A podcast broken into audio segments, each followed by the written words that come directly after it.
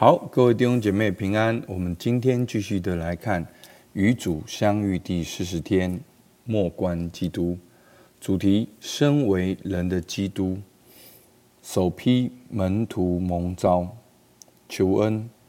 我主耶稣恳求你帮助我，对你的为人和你福音的价值，特别是你爱的方式，有深入的内在认识。好，使我能加倍的爱你，跟随你，并学习以你的方式去爱人。圣经，好，路加福音第五章一到十一节，首批门徒蒙召。好，五章一到十一节，我读给大家听。耶稣站在革尼撒勒的湖边，众人拥挤他，要听神的道。他见有两只船弯在湖边，打鱼的人却离开船，洗网去了。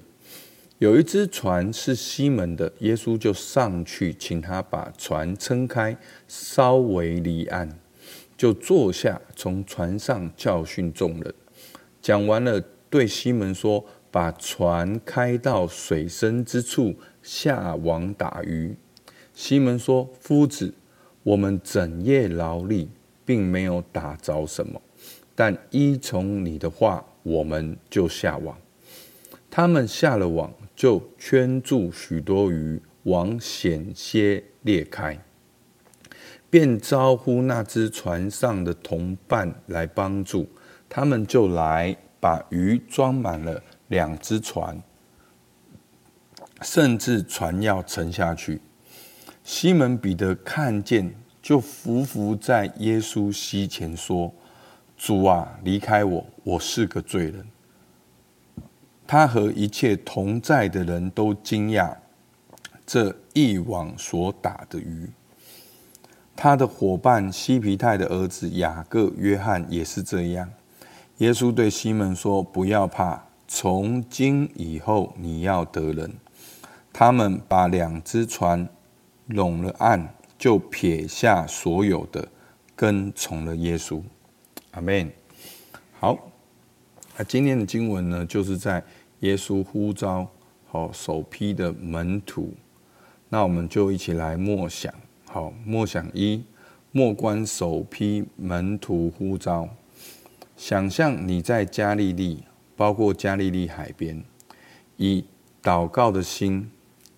进入福音所描绘的画面，注视那个地方，门徒们和其他人在那里的人，你看到了什么？听到了什么？闻到了什么？接触到了什么？尝到了什么？花些时间进入首批门徒蒙召的细节画面，最后慢慢的把注意力集中在。我们的主身上，关爱的注视他的面容。好，我们第一段都是福音默观，你可以再把经文从第一节好好的、更生动的从第一节看到第十一节。好，那当我们看完毕之后呢，我们可以再看第二遍。好，第二遍的默想，好，第二题就是。在你注视着主耶稣呼召首批门徒时，你注意到他的哪些特质和价值观触动了你？好，那第二个默想是建立在第一个默想之上的。好，第一个默想对整个经文有个概括了解，到第二个默想，我们就去注视在耶稣的身上，在整个他讲到的过程。然后对比的谈话的过程，然后彼得对耶稣的一个回应，我们看到耶稣有哪些的特质跟价值观。好，第三题，在澄清我们主耶稣的这些特质和价值观之后，花些时间恳求天父赐予你这些基督的特质与价值观。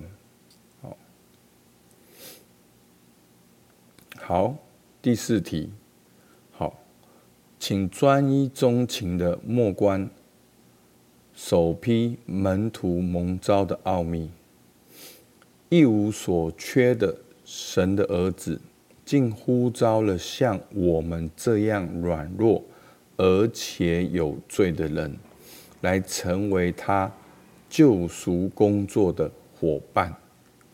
好，那道成肉身的耶稣基督，竟然还需要呼召门徒，而门徒又是这一群。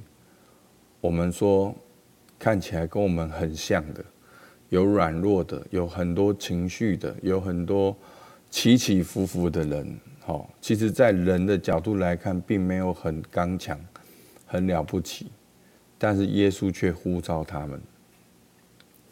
好，第五题，用路加福音五章一到十一节来祷告。在此处经文里，我们的主叫西门把船开到水深之处下网打鱼。你发现你生命中的哪些经验？我们的主也对你做过类似的要求。